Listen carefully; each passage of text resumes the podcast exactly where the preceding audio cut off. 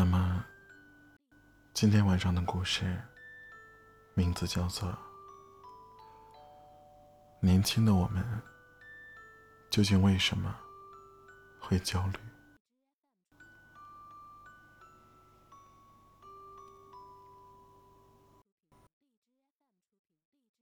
前几天，我和闺蜜聊天，谈起我这几年在北京的生活。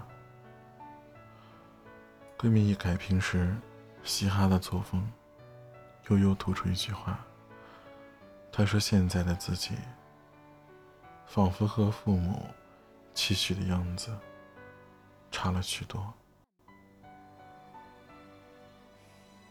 我这闺蜜。出生在一个西北的二线城市，父母都是普通工人，收入温饱有余，小康不足，但却卯足了劲儿，想把最好的都给她。闺蜜非常争气，从小一路拼杀，读了当地最好的小学、初中、高中，然后顺顺利利的考上了北京一所二幺幺大学。至此。一切都是她父母想要的样子。我这闺蜜跟我说：“她说我一直都知道，父母对我的期许很高，觉得我应该是人群中最优秀的那一个。他们从来都不说咱们家的情况就靠你来改善了这种之类的话，只是看电视上那些衣着鲜丽的白领，开着豪车，住着高档公寓。”偶尔在学术报告会议上做个报告，就被众星捧月似的跟称称赞和肯定，我父母就会说：“我女儿将来也应该是这样的。”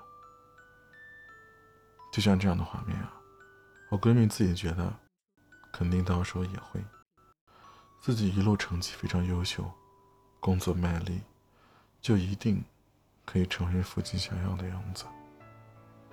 可是。现实总与梦想隔了几个转角。闺蜜运气不差，大学毕业进入一家外企，刚毕业起薪八千，算是不错的起点了。父母来看她，想着姑娘收入不错，工作不错，那生活应该是优越美好的。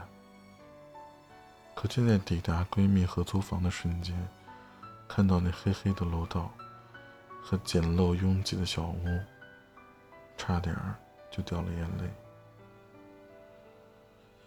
我闺蜜说：“我常常觉得无力，不是自己多渴望成功与富足，而是特别想看到，特别想让父母看到，他们倾尽所有培养出来的女儿，会有他们期待中的样子。”有一次，在一个咨询中，当时一个来访者跟我说：“他说你有没有觉得很奇怪？从小到大，父母也好，学校也罢，都在教我们比，要比别人家的孩子优秀，要比同学的成绩更好，学习好当然是最重要的，除此之外，还要德智体美劳全面发展。总之，你要足够好。”这么多年了，我们已经习惯比较了，习惯了奔跑，于是毕业就比谁进的企业更好，比谁的工资更高，然后比谁的太太更美，比谁的孩子更可爱。到这个时候，有人来告诉我们，这样比太功利了，要停下来，享受现在，享受当下。可是，在比文化中，成长起来的我们，想要停下来，这谈何容易？我被这位来访者口中的“比文化”一词深深触动，我觉得极为贴切。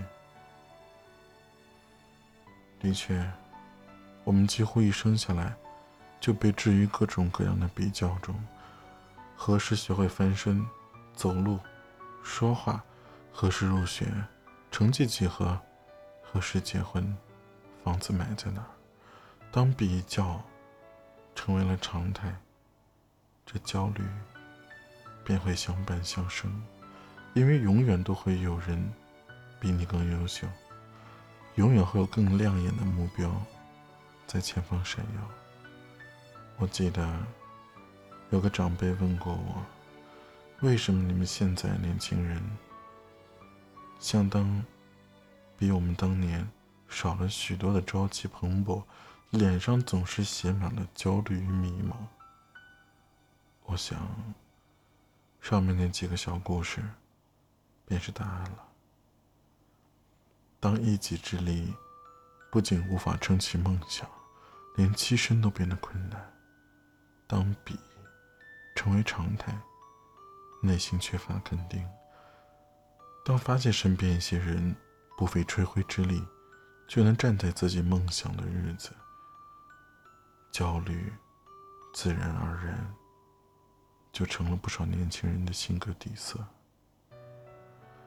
但焦虑本身，并不全然是坏的，因为对于不够美的焦虑，我们学习化妆、衣着搭配以及健身塑形，让自己越来越美；因为对自身能力不足的焦虑，我们学习专业知识，并不断的在音乐、美术等领域。去充实自己，让自己越来越丰富。因为对生命局限的焦虑，让我们努力去寻找我们生命的意义。不期不忘一生。正是因为焦虑，让我们不断前行，也让我们越来越好。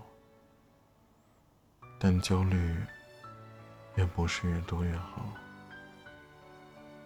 心理学上。有个定律要告诉我们：适度的压力会提高工作的效率，而当压力超过顶峰，你工作效率会随着压力的增加而不断的下降。